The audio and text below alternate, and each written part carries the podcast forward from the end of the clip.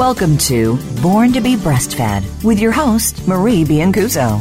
Our program aims to help you bust through the breastfeeding myths and ensure you and your baby enjoy the breastfeeding journey. Over the next hour, we'll help you figure out how to overcome the obstacles you might encounter and how to incorporate breastfeeding into your busy life. Now, here is your host, Marie Biancuzzo.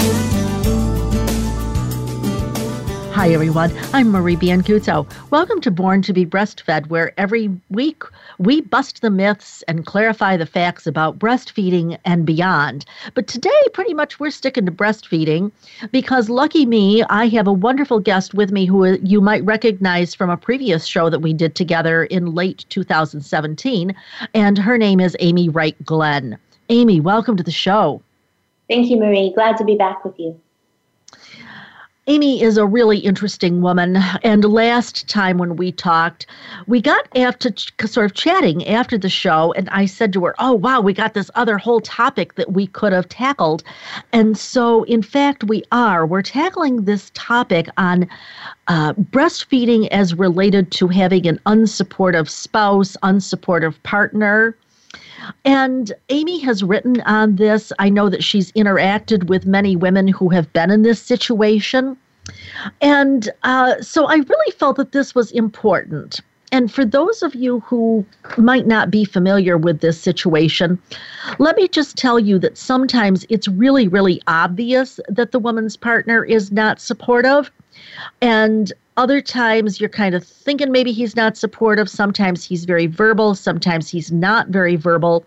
And I always kind of find myself in that pickle of not really knowing what to say, how much to say. I'd like to believe that maybe I get it right, but Amy is really, really good at interacting with families who have these sorts of issues. Uh, Amy, I kind of want to start with first of all, what drew you to this topic in the first place? I know you've written some articles about it, uh, but talk to us about really what got you into this. Well, thanks for asking, Marie, and thank you for tackling a topic that a lot of people struggle with privately. Yeah. Yeah, yeah. very personal experience. And I write for Philly Voice, which is an online news source, and I write articles about parenting, mindfulness, birth, and death. And part of the parenting umbrella, of course, includes early childhood experiences and birth and early parenting will often include breastfeeding. And there are many, many responses to the articles I've written about mothers who experience a sudden shift in tone from their partner, whether they're mm-hmm. male or female, or an overt, hey, this has to end kind of um, declaration from their partner. I just decided I'm going to do what I do best, which is research, and think through this outside of my own scope for a minute.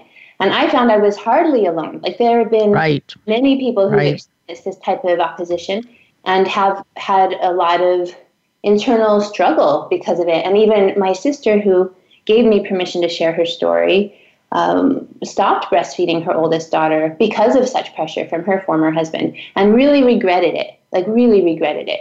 And and so that that was the inspiration for me, Marie, to bring this topic that is often so private and yes. you would expect you see couples interacting at the park and new parents and they're so happy and and maybe the baby's one or two or maybe it's a toddler nursing three or four and one may not suspect that behind closed doors when the child is asleep or when the child's out of earshot hopefully this is a tension between the couple. And it's a very private and painful tension. And I decided, let's lift it into public consciousness. And I received so many emails from, I from, bet. from people saying, thank you for bringing this up. And, and then even talking to partners who felt unsupported. Well, what exactly is going on? Why is there such resistance? What's, you know, what's that about? Yeah, yeah. You know, it's funny because um, there's relatively little formal research on this. I found some articles, I read them prior to coming on the show, uh, and some of them I really kind of resonated with me. I'm like, yeah, yeah, I've heard that. I'm not surprised. And others seemed like it was sort of surprising.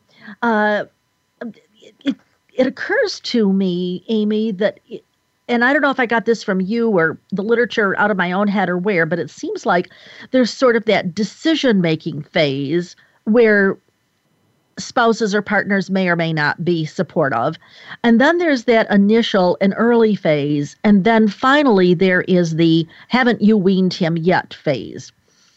Uh, and I apologize if I'm taking that from you or somebody else without a footnote. But anyway, talk to us a little bit about that decision making phase, because I was surprised that in the formal literature, uh, some men just really felt like they were left out of the decision making phase, that they didn't have any input. Others said they were feeling like they'd had input, but it was really her decision, her body, blah, blah, blah.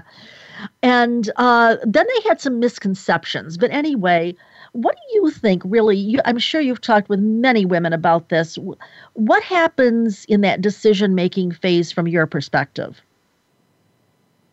Such a good question. And I think we need to, I need to phrase this as decision making phases because breastfeeding is okay. Yep. Yep. You know, and, Agreed. and a lot of people start off like I did, saying, "Okay, six months or a year. I'll do this till you know a year and a half." Or if they read the World Health Organization um, guidelines, like you know two year minimum, or and then as long as mother child. Um, so desires, yeah. Right but it doesn't say mother, child, father, right? It's mother, child. right, right, right. It's true. And so this is the philosophical struggle.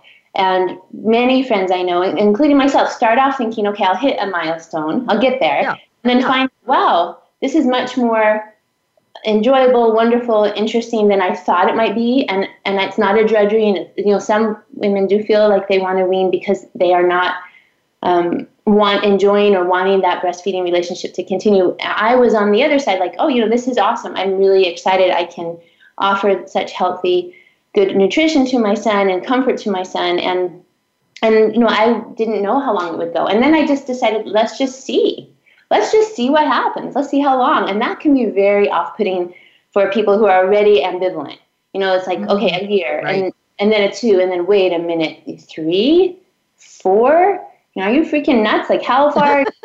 and I think that that's what the tension increases as the child ages. That's number one. So this okay. decision making phases, you know, there'll be support initially on, you know, early on, and then okay, you've done this, and let's go. And I also think there's a subconscious or un, you know, a semi-conscious experience on the part of both parties about their weaning experience if they were breastfed. So, you know, if you come to at this with a partner who's breastfed till he was four or five or she was four or five, there, there's a possibility like, oh, I get that. That was me. You know, I, I understand why that happened. But if you come at it like someone who was weaned real early or there was a kind of a sense that this was wrong in the family, you don't go past an age, they may bring their baggage from their own childhood in. And that can be what drives this decision making phasing shift you know, and mm-hmm. there's a lot of women I've talked to who say around at the age of two, there's this heightened pressure from not only the partner, but maybe their family, their mother. Oh, absolutely. Like yep. when you're going to stop. But if we look physiologically or biologically, or what is the norm in human society, two is pretty young, you know, in terms of what what could be in terms of breastfeeding. So I just want to say I'm so glad you're tackling this and I uh, I don't know if many I think many couples would benefit from sitting down before even pregnancy and saying, well, let's talk about all these things like circumcision, like how long would we breastfeed? What about co-sleeping? How will you feel about this or this? And and just get a sense like, well, what's going on? And then of course things can shift as the experience touches the heart and body because the philosophical difference is to what extent does a partner have a say in the physiological bond between the mother and child with breastfeeding? Is it a three part or you know is it a partnership decision? Like how long will we breastfeed this child, or is it the mother child's dyad that says, you know, if we're comfortable and we're breastfeeding and all is well, back off. Do you think that back off uh, conversation needs to happen ahead of the actual birth? I don't know. I mean, every couple I mean, I, I'm, I'm not a relationship therapist, but I do think having the conversation about what would it feel like to say, you know, I, uh, this this is such a good question. So, Marie, there's a Facebook page called Evolutionary Parenting. Oh yes, mm-hmm. you may get her on the show too. yeah, Tracy. Yeah. Tracy's amazing. So has 150,000 or so um, followers, and Tracy and I are the co-admins for that. She founded it. Her work is evolutionary parenting. I'm grateful she brought me on board. But when I post the articles I wrote for Philly Voice, which draw upon the stories that women shared, right? They're not my story, but they're stories that were inspired because I was hitting resistance and I wanted to research. And then people wrote me. And then I'm like, huh, let me get permission to share some of these stories, like my sister. Mm-hmm. I I loved posting those pieces because even now, if I post one tonight, for instance, there'll be 30 comments, 50 comments, so many strong feelings, and a lot of them are mom saying, back off. Like, this isn't your body, back off. And then there are the few, the minority that says, you know, I value my partner's um, point, point of view. You know, I would wean early if it really offended him, but not, that's the minority view. And the majority view, is, at least on that page, which tends to be kind of um, back to the earth. Know, yeah. Yeah. And yeah educated in the sense of like studying evolutionary parenting skill practices that make sense for the brain. They're like, you know, this is good for the baby. So, so it's interesting to read people's points of view, and it is a philosophically charged conflict. What really concerns me is that uh, although I asked you on the show, you are not the first woman that I've ever heard of in this situation where the, the basic theme is the mother wants to breastfeed and the father doesn't want her to breastfeed. So that's like yes, no. Or the mother has begun breastfeeding and there's sort of that early stage where, yeah, you know, this might not be so bad. And then the longer that it goes on, as you just said, then that's where those phases of decision making uh, come in. And I am aware that uh, of women who have literally had a divorce over this because their their spouse could not get his head around the idea that she's still breastfeeding that baby.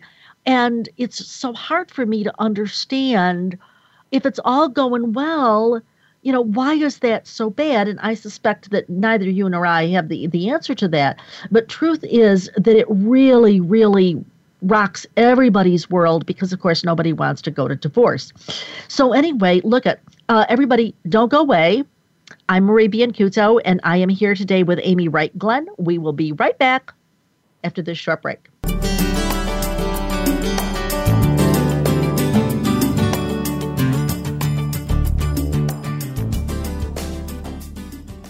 Become our friend on Facebook. Post your thoughts about our shows and network on our timeline. Visit facebook.com forward slash voice America. Do you need breastfeeding training for your hospital staff? Maybe you need to offer all 15 sessions to meet the baby friendly requirements, or perhaps you need just a few sessions. Check out Marie's new course, Best Practices for Breastfeeding Management. It's perfect for improving your exclusive breastfeeding rates and helping staff earn contact hours. You know, Marie will focus on the clinical outcomes, not just the training process. Marie's course offers the ultimate in flexibility and convenience. It's online 24 7, so staff can study at their own pace. You can use the course for all of your staff or just your newly hired staff. And Marie offers a tracking report so you can tell who has started or finished. Best of all, staff can print out their own certificate when they finish. Don't waste another minute trying to develop your own course. Trust America's leading breastfeeding educator to provide staff training that works. Call Marie today at 703 787 9894. 703 787 9894 and ask for your bulk discount. Relationship issues? Anxious? Parenting challenges? No more. Learn how to live your best life. Tune into Straight Talk with top psychotherapist, relationship, and anxiety expert Sandra Reish. In this program, you'll learn how to transform your challenges into effective solutions, whether it's relationships, parenting, anxiety issues, or other life traps that you struggle with.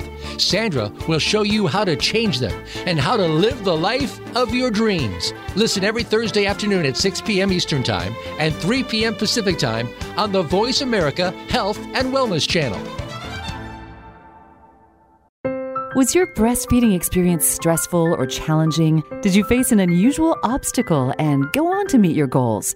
If so, we'd like to hear from you, and so would other mothers. Email radio at borntobebreastfed.com to see if you can be Marie's next guest. Have you friended us on Facebook yet? Why not? Just go to facebook.com forward slash voice America or search for the keywords voice America. Once you are part of our Facebook network, you'll receive daily messages about what's happening with our shows, this week's featured guests, and new happenings at the Voice America Talk Radio Network. And you can add your voice to the always active discussions on our timeline. Just go to facebook.com forward slash voice America or search for Voice America.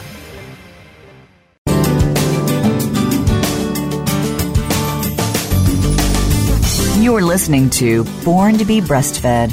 To reach Marie Biancuzzo or her guest on today's program, please call 1 866 472 5792. That's 1 866 472 5792. You may also send an email to radio at borntobebreastfed.com. Now, back to the show.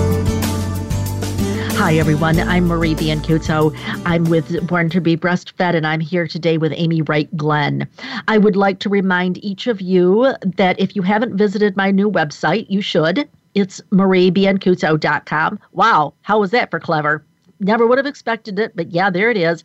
M A R I E B I A N C U Z Z O dot com, mariebiancuzzo dot com. Uh, there's plenty of information and cool stuff there for you, so don't miss it. So, Amy, before the break, we were talking about that disconnect, if you will, between the mother and the father.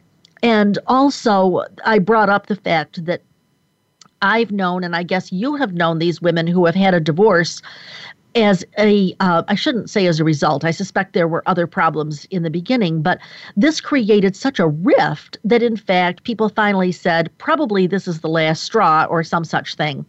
So how you know, as as people like you and me looking on the from the outside in, how can we develop some sort of empathy or understanding for uh, exploring this either with our own partners or helping other people to explore that with their partners? How can we sort of get in the right headset for that? That's a great question. And I think a big piece will be to remember that we wear lens lenses that help us see the world, but these lenses are formed by our culture, right? And they oh. can feel very real. So I can I can be wearing lenses and saying, "Wow, the green the grass is so green," but I take off my glasses and yeah, it's green, but it's not as green. You know, like our right. cultural perceptions shift and change the way we perceive reality. There's no way to take them off completely, but I think we can get peeks sometimes of how where shift our, our views can shift because of cultural conditioning. So what helps me develop empathy for male or female partners of breastfeeding individuals who are struggling with opposition is to remember that in our culture in general, men often feel they have access to women's bodies. Absolutely. They have an access that that that's my wife or my partner and I'm first priority there. Like those are not my breast, but I have first access. And and that that sexual draw to the female form that says mine, you know, I get a say in what happens to your body. And then you add to that the pornographic lens of the female form and what breasts and the vulva and the vagina and the anus all mean in pornography. And so much of the narrative in pornography is access that comes from domination. Like mm, I access mm. I have access to that I could even force my will in you, right? And that's a yeah. lot of theme of pornography. So what I think is interesting is how the disconnect exists within the mindset of the partner often when they see the breast being used in a non-sexual way and pleasure is being experienced but it's not sexual pleasure it's intimate it's sensual it's nourishing it, it doesn't fit within the norm of what the human form the female form is supposed to fit right? The breasts are right. supposed to be used for sex. And if suddenly I don't have access to them in the way I had before, then something's in the way and it's the baby or it's the two year old or it's the four year old. And get that child off your breast. Those are like, I want access again. And I Oh, yeah. I've heard I, that. Those are mine. Well, yeah. Well, I think it, yeah. that's and it, someone may not be so crass or crude, but you know, I've had women have threatening things said, like, "What? What if I forced you to stop?" Or oh. You know, things, you know, I've had women write me about, you know, men yelling at them, you know, yelling, you must stop. And just the, that type of attitude is so misogynist or sexist. But the man might not see himself that way at all. It's a cultural conditioning that comes from um, hours of looking at pornography, hours of, ex- of having that subcon- subconscious conditioning that I have access to these breasts and something's in the way, and it, what the person who's in the way is doing something to them that is weird to me because that's not what I do to them, right? Like this is like suddenly part of the body. It's very utilitarian. It's it's like working breath. They're yes, working breasts. Yes. smell different. They taste different. There's milk in them. Like how am I supposed to suck on these breasts? I get milk in my mouth. Like it's all. It can be very confusing and it can trigger a lot of frustration. So there's sexual frustration. There's a frustration that the partner may not be as interested in sex and having her breast be touched sexually if she's being touched a lot by a toddler or you know, a nurse, if she's especially tandem nursing, her breasts are being touched all day. So does she want to go lay in bed and have her partner, you know, touch her breast too? You know, maybe, mm-hmm. but maybe she's like, you know, I'm kind of touched out. I, that's the word I've heard. Exactly. I was just going to say that. I've heard the touched out. I just feel touched out. Yeah. Right. Yeah. So and what helps me have empathy is to imagine what it would be like to be raised with those glasses. What would it feel like to like have my partner a part of his body that gives me pleasure that I've had access to for many years, just me. And then suddenly, and I like have this cultural conditioning and have spent a lot of time masturbating to images of that part body part. And then suddenly have another person who, you know, is a part of my family, but not me, for years having direct access that has impeded my access. I think the frustration is real and it can be really hard and it's hard to talk about. And I think having empathy for what that might be like, and then the lack of control like, wait a minute, I don't have a say?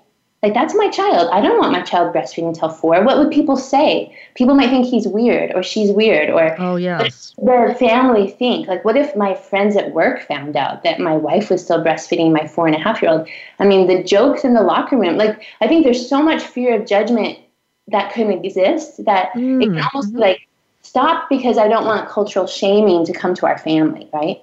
So those are some of the things that help me have compassion because those are very real feelings. And on the other side, the, the mother who may be saying, you know, I don't care, let him wean, self wean at five, let him self wean at three, whatever happens, I'm open to this journey. She's the one who has to lay her head on the pillow at night and, and believe she's li- living true to her own heart, right? And that mothering heart is very wise, and the child may actually benefit from breastfeeding in ways that are beyond nourishment in those. Oh, um, absolutely. Oh, so absolutely. That brain of the child and the mother are in sync in a way that is physiologically very deep, you know, and, and it's a different type of neural circuitry than an intimate lover connection, which is also very deep. There are different of course. physiological like responses in the body. They don't cancel each other out, but they can feel threatening. So the mom has to be true to herself and you know, if divorce comes, like you said, there are other issues. This becomes the symbol of the disconnect. It's like the mm-hmm. symbol mm-hmm. of the standoff. But yes. think yes. of my sister's story. I mean, she, her marriage ended in divorce regardless. And would it have ended earlier? I don't know. But she regrets, and you only get that breastfeeding journey once.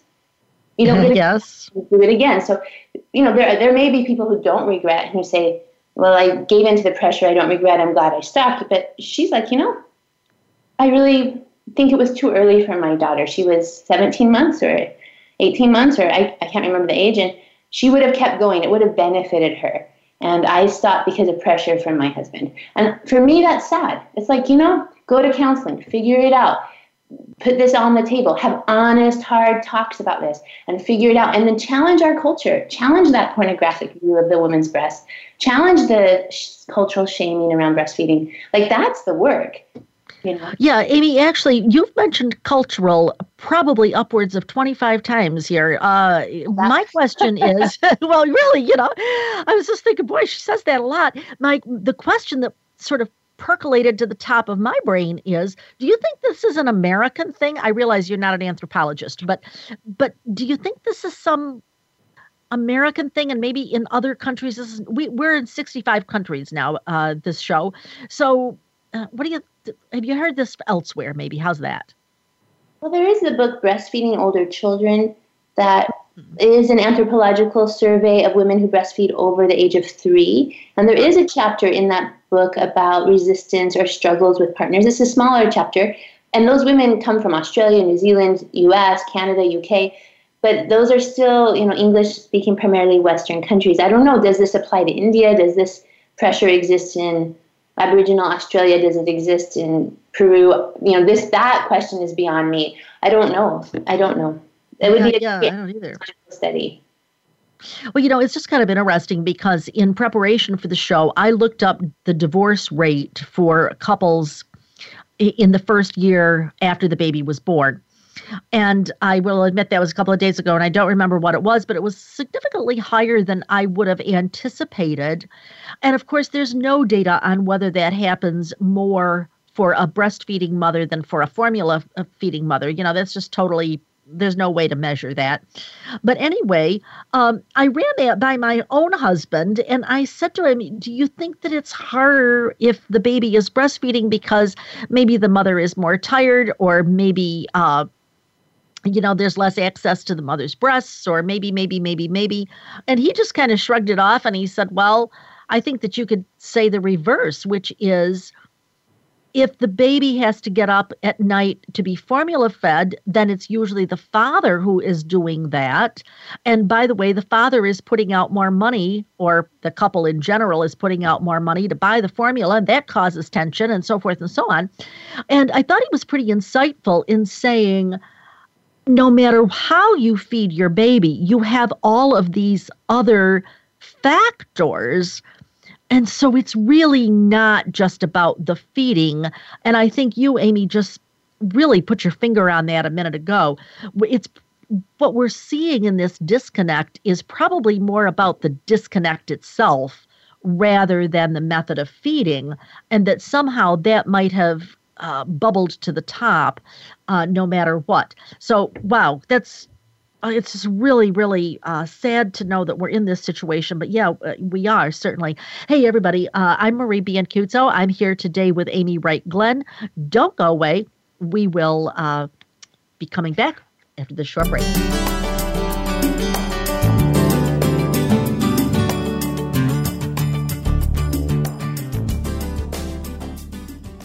Become our friend on Facebook. Post your thoughts about our shows and network on our timeline. Visit facebook.com forward slash voice America. Do you need breastfeeding training for your hospital staff? Maybe you need to offer all 15 sessions to meet the baby friendly requirements. Or perhaps you need just a few sessions. Check out Marie's new course, Best Practices for Breastfeeding Management. It's perfect for improving your exclusive breastfeeding rates and helping staff earn contact hours. You know, Marie will focus on the clinical outcomes, not just the training process. Marie's course offers the ultimate in flexibility and convenience. It's online 24 7 so staff can study at their own pace. You can use the course for all of your staff or just your newly hired staff. And Marie offers a tracking report so you can tell who has started or finished. Best of all, staff can print out their own certificate when they finish. Don't waste another minute trying to develop your own course. Trust America's leading breastfeeding educator to provide staff training that works. Call Marie today at 703 787 9894. 703 787 9894 and ask for your bulk discount. Relationship issues? Anxious? Parenting challenges? No more. Learn how to live your best life. Tune into Straight Talk with top psychotherapist, relationship, and anxiety expert Sandra Reish. In this program, you'll learn how to transform your challenges into effective solutions, whether it's relationships, parenting, anxiety issues, or other life traps that you struggle with. Sandra will show you how to change them and how to live the life of your dreams. Listen every Thursday afternoon at 6 p.m. Eastern Time and 3 p.m. Pacific Time on the Voice America Health and Wellness Channel. Was your breastfeeding experience stressful or challenging? Did you face an unusual obstacle and go on to meet your goals? If so, we'd like to hear from you, and so would other mothers. Email radio at borntobebreastfed.com to see if you can be Marie's next guest.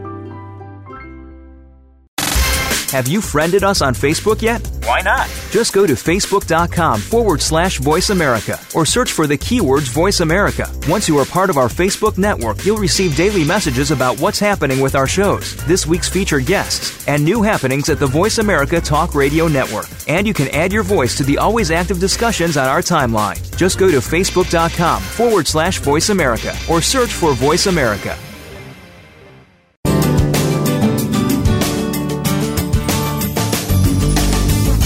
You're listening to Born to be Breastfed. To reach Marie Biancuzzo or her guest on today's program, please call 1 866 472 5792. That's 1 866 472 5792. You may also send an email to radio at borntobebreastfed.com. Now, back to the show.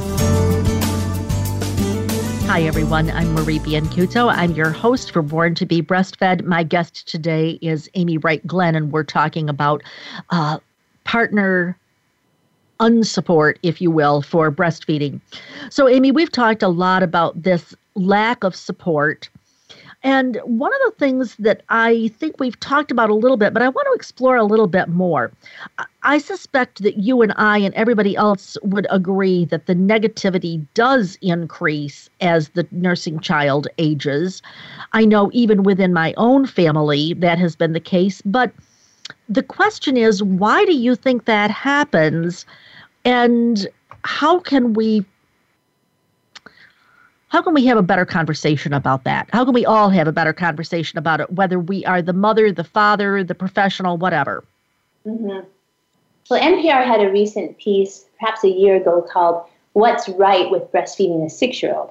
It was a fascinating reflection on NPR, and in, and in the piece, a variety of anthropologists were interviewed and nutritionists. And, and what was interesting for me was the variety of weaning ages across culture and across time. And and I I think what could be helpful for people to understand is that this is a fluid journey, and there are children who self wean earlier than others, and that if the mother and child are in harmony and it's not causing stress and there's positive energy between the two, that that's to be protected.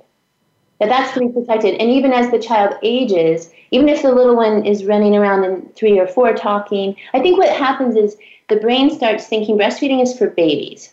Right. For little ones who can't roll over, or for little ones who don't crawl, or little ones who don't walk, little ones who have to have milk because they don't have teeth yet. And then once the teeth come and the words come and the movement comes and the self um, powered, you know, mobility comes, it's like, okay, now you're older, so you eat this food. You don't need your mom's body anymore. And then you have, as I mentioned before, the power of our culture and not to be underestimated. I may have said the word a lot. And I think it, it can't be said enough that we are culturally conditioned to Absolutely. see bodies in a certain way and men's bodies in a certain way. And that deeply impacts how couples wrestle with this. And this type of pain is one that a lot of people feel in private moments. They may not even talk to some of their closest friends about it.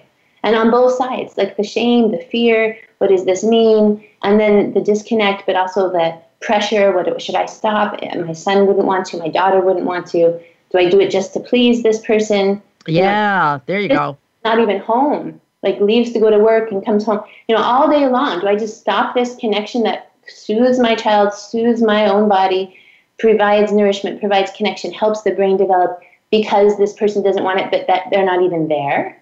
Yeah.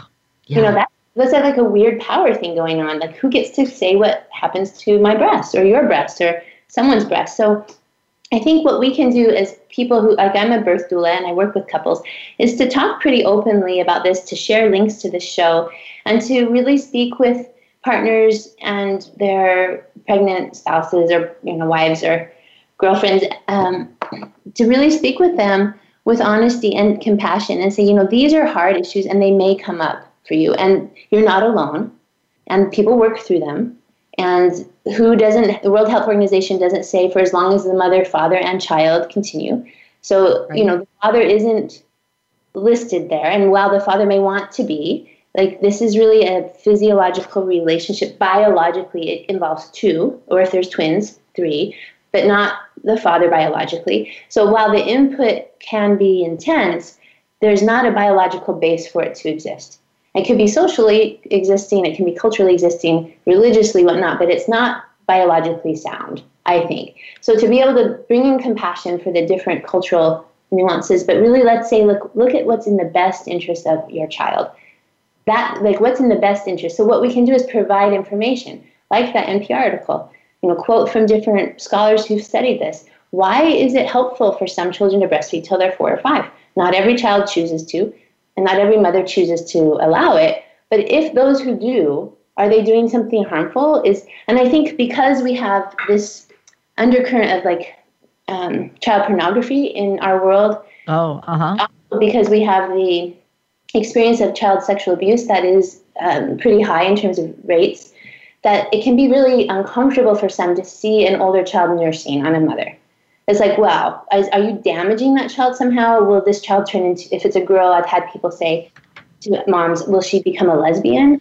You know, like the sense that like, you're sexualizing the interaction because yes. it's hard not to when the child's five and able to talk, right? Um, it's not seen as tender or maternal. It's like starting to become sexual because of the gaze of our culture and because of the wounds of our culture.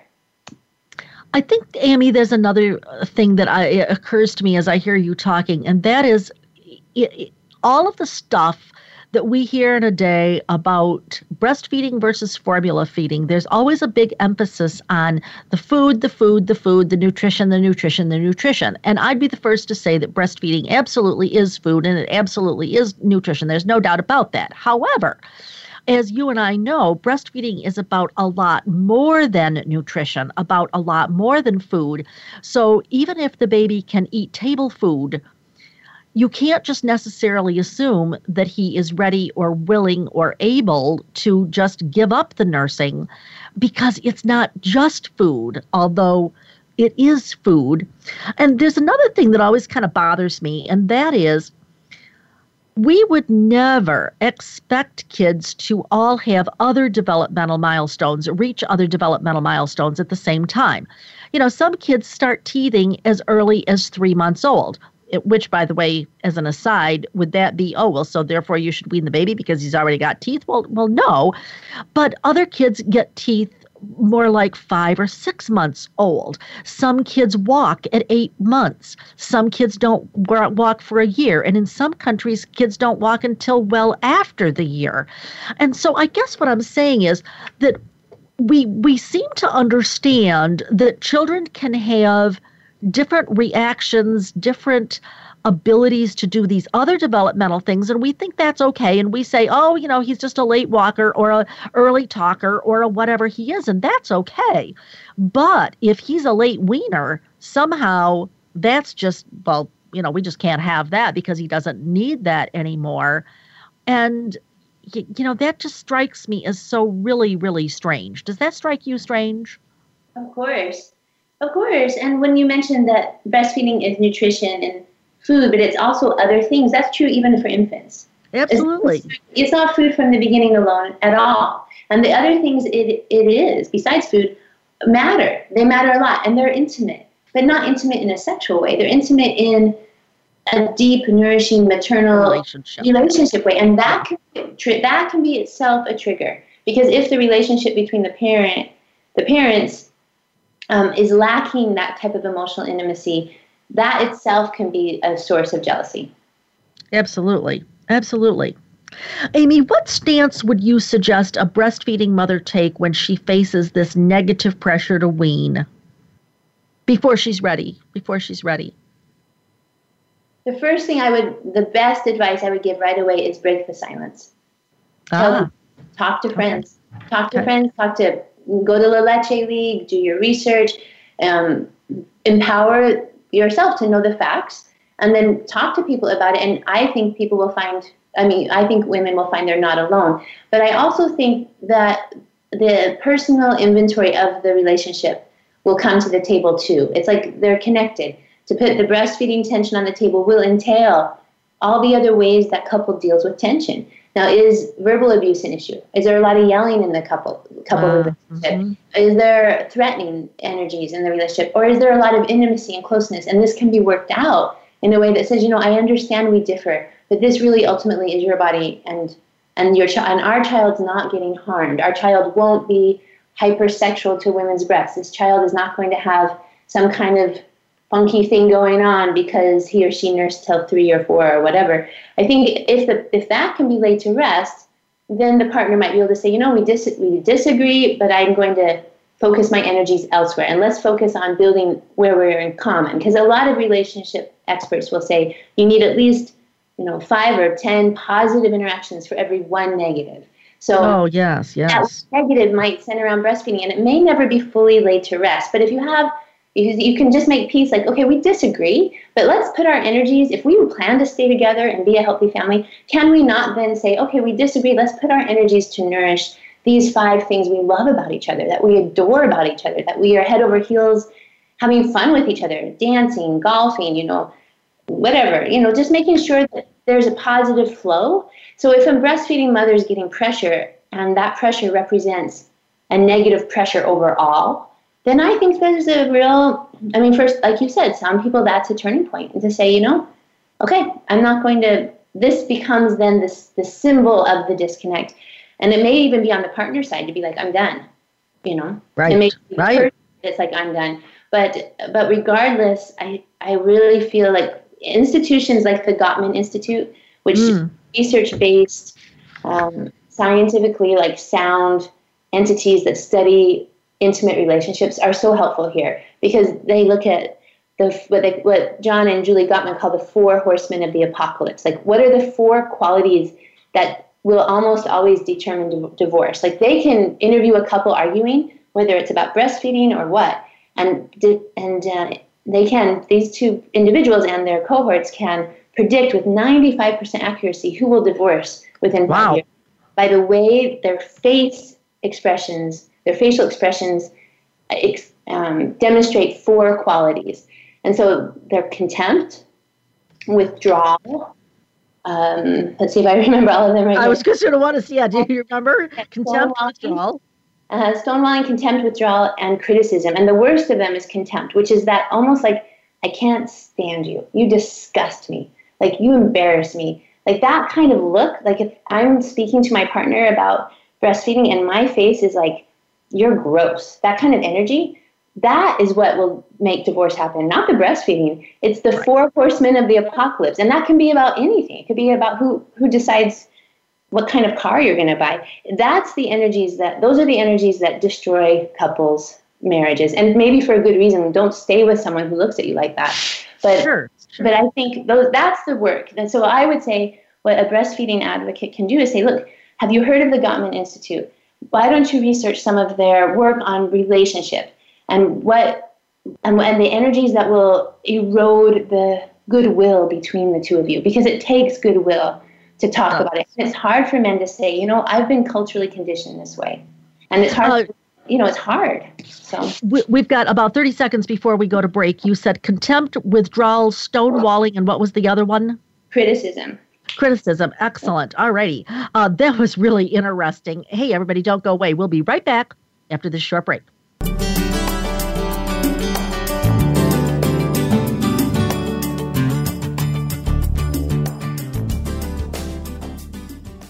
Become our friend on Facebook. Post your thoughts about our shows and network on our timeline. Visit facebook.com forward slash voice America.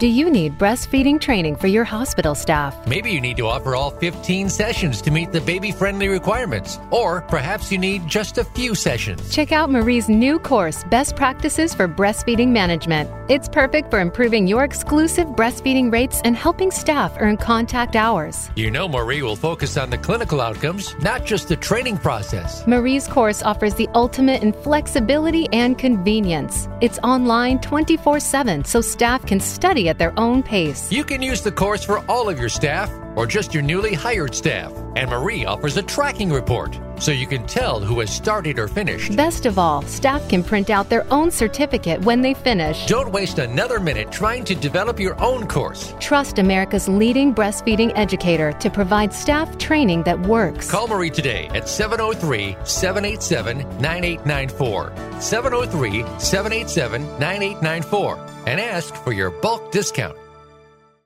Relationship issues? Anxious? Parenting challenges? No more.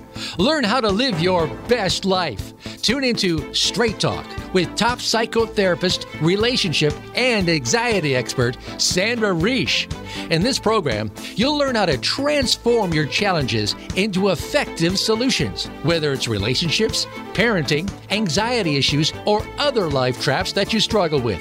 Sandra will show you how to change them and how to live the life of your dreams. Listen every Thursday afternoon at 6 p.m. Eastern Time and 3 p.m. Pacific Time on the Voice America Health and Wellness Channel. What's the weirdest place I've ever done it? Probably at my niece's high school musical during intermission. I've done it on an airplane. In our minivan while his mother was driving. Hi, Mom. What's the weirdest place I've ever pumped? Probably the car dealership. In the bathroom at my sister's wedding. Finding a good place to pump can be hard. Donating breast milk is easy. No matter where you've pumped, you'd make a good donor to the Mother's Milk Bank at Austin. Learn how your milk can save lives at milkbank.org slash good donor. Was your breastfeeding experience stressful or challenging? Did you face an unusual obstacle and go on to meet your goals? If so, we'd like to hear from you, and so would other mothers. Email radio at borntobebreastfed.com to see if you can be Marie's next guest. Have you friended us on Facebook yet? Why not? Just go to facebook.com forward slash voice America or search for the keywords voice America. Once you are part of our Facebook network, you'll receive daily messages about what's happening with our shows, this week's featured guests, and new happenings at the Voice America Talk Radio Network. And you can add your voice to the always active discussions on our timeline. Just go to facebook.com forward slash voice America or search for voice America.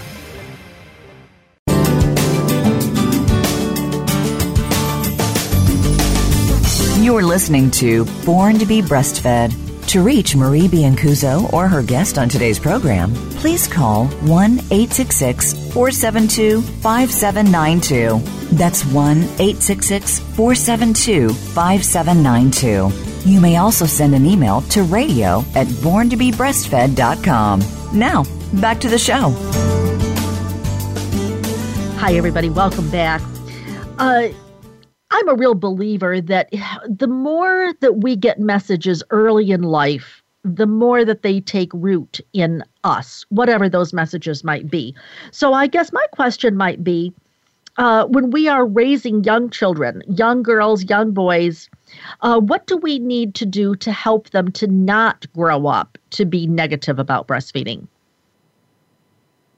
Such a good question, Marie. I'm so glad you asked that. And I'll share a story that was shared with me from one of the, the, um, the many of the stories that I've re- read via email and, and people confided in. There was one mom whose partner started putting a lot of pressure to, to wean when their child was nine months. Okay. And when this mother did some conversation, you know, you know, like she was so so sad, just crying, crying, crying, like what? This baby's nine months old. Uh, she talked to her partner's mother. And it just was very interesting what she shared. She said that the mother of her partner said, you know, I weaned him at nine months, but it oh. was but it was it wasn't the way I wanted. My husband was pressuring me and we decided to go overseas for two weeks. And so I dropped the baby off at my mother's and I left. And that's how that child was weaned, just like just disconnected. And oh, she turkey. Yeah, but when I came home, I could tell the the baby was mad. And and so who knows if the baby was actually mad, but certainly that would have been a shock to a nine month mm-hmm. mm-hmm. Suddenly a mom gone, first of all, and then be weaned in such a way. And I wonder if, like you said, those early ideas, even pre-verbal, those experiences, you know, it's interesting. Maybe it was a coincidence, but maybe not that that that father was putting pressure at the same month where he had that early trauma of attachment. So I think the best thing we can do for our children, I would say, is to make sure those attachment bonds are strengthened with compassion and honest conversation and love and connection because attachment bonds will form the strength of their independence and free thinking later. They won't have these kind of traumatic triggers that are un, like strange because they're hopefully their emotional um, wiring is healthy. So I will often tell, you know, my son or when we hang out with friends, and a lot of my friends, I should say, did did wean on de- wean on demand, like they breastfed until the child was ready. And when my son did wean, we had a, a party for him, and we had you know maybe 15 or so people there, and a lot of like a kind of a weaning party. A lot of our um, friends came who had also breastfed their children into their toddler years or early childhood years, and and having those conversations with those kids, like, hey, when you grow up, and if you choose to be parents, and if your if your partners breastfeed, this is really special. And you remember how special it was for you. And you could have a party like this when that child's ready. And you give that child the freedom to to like stop when they're ready. I think kind of teaching those early, like planting those seeds. Yes. yes. Really say, look, you know, this is a precious thing that you've experienced and protect it. Yeah, because honestly, it just seems to me that when we start trying to put ideas into people's heads when they're 20 something years old, it's we've really lost that teachable moment. Maybe not completely, okay? But I think it's a lot more difficult for them to really internalize that. And I'm sure that you and I could talk ages and ages about Erik Erikson and trust versus mistrust and all that kind of thing, because I think that figures in as well. But Amy, uh, to wind up the show today, I just want to recap for listeners. You gave several resources as you were talking along, because I know that mothers will want to maybe read your column in the Philly Voice, uh, maybe go to Tracy's website, which is Evolutionary Parenting. You also mentioned the book Breastfeeding Older Children and that there was a chapter related to this uh, lack of support. You mentioned the NPR uh, show and the Gottman Institute. Do you have any other resources that you'd suggest that parents check out? And I know I'm asking you this kind of uh, on the spur of the moment, but anything jump to your mind? Well, Katherine Dwet, Dwetweiler. Dwet, oh, yeah, Kathy Dettwyler. Yep her work in Texas is really interesting. She's done a lot of studies on on weaning and the brain development and uh, nursing relationships. Uh, I think that's fascinating work. Agreed. I think I wrote an article about breastfeeding memories because a lot of the concern that I hear um, partners who have resistance um, voice is like, I don't want my child to remember this. Somehow it's like, it's it's sweet when it's little bit. If, if what happens if my four year old or three year old remembers breastfeeding, like remembers sucking on my wife's breasts, like what will that do? So I did a whole piece on this for Philly Voice and did a lot of research on how childhood memories are formed and interviewed people who did have memories of breastfeeding and they may only have one they may have breastfed till they were five but have one specific one that lingered because most of those early memories are implicit not explicit so i would just you know finding articles well first of all if, if i'm a mother who is breastfeeding and hitting resistance. And not everyone who breastfeeds identifies as a mother, too. Like it may be a trans man who's breastfeeding and hitting resistance from his partner. Whoever is hitting resistance needs to figure out, ideally, what's the root energy underneath it. Is it fear? Is it shame? Is it anger? Is it lack of connection? You know, what's going on subterranean? There's all the words above, but what's, and then to say, I'm not responsible for someone else's emotional health, but I can honestly say, I care about you. I love you. We're in this together and I feel these energies in you. And what can and I have my energies. I, I may have my fear that you're going to try to pressure or fear that I have to wean early or fear what that would mean for our this sweet relationship. So let's put this on the table, you know, and so then I would say counseling. You know, like a real yes. good counselor who who understands the dynamic of breastfeeding and understands the dynamic in a couple and and and and I mean that's I think helpful. And to find someone who's friendly with the Leche League philosophy, you know, because there's probably counselors who could be, well, that's uh, obvious, you should stop, you know, because of our culture again. Um, yeah, and I'd be quick to say that I have met a lot of what I call closet nursers. They oh, yeah? don't. I, I, I oh, mean. I I think it's so odd because I'm in this business and they don't want me to know that they're still breastfeeding. And it's like, wow, if they think I'm not going to be supportive, right. uh, that's right. pretty scary as to what they think about the general populace. Amy, we've got uh, just a few seconds. Can you quick, quick tell us what is your website, please? Uh, birthbreathanddeath.com is my website, and I've written two books you can find on Amazon. If you go to Philly Voice and put my name in, Amy Wright Glenn, there's lots of articles about mothering and parenting and breastfeeding and birth and death. So, and always I'm open to receive emails. So feel free to email me through my website. You can go to the contact tab. And Marie, I just want to thank you. First of all, you're such a pioneer You're doing such good work in this world. And to tackle this topic, which so many have cried in private about yeah. and don't even know who to turn to. To. Yes, agreed so much. I'm just so glad that we could do this show together, Amy, and I really couldn't think of anybody any better to address this. It seems to me as if, uh, well, a couple of things.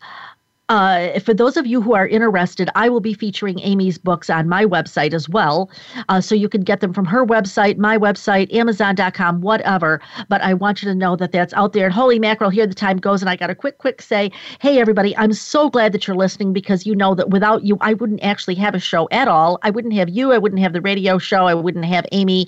Uh, I would probably barely have myself because I would feel like I left a part of myself behind. So thank you. Thank you, everybody. And most of all, thank you to Amy Wright Glenn today. Thank you, Marie. And uh, just remember, I'll be back next week, next Monday. And in the meanwhile, remember, with support or without support, your baby was born to be breastfed. Have a great week.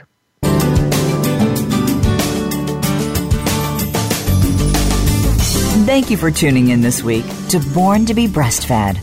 Please join Marie Biancuzzo next Monday at 3 p.m. Pacific Time, 6 p.m. Eastern Time on the Voice America Health and Wellness Channel. This week, do its best for you and your baby.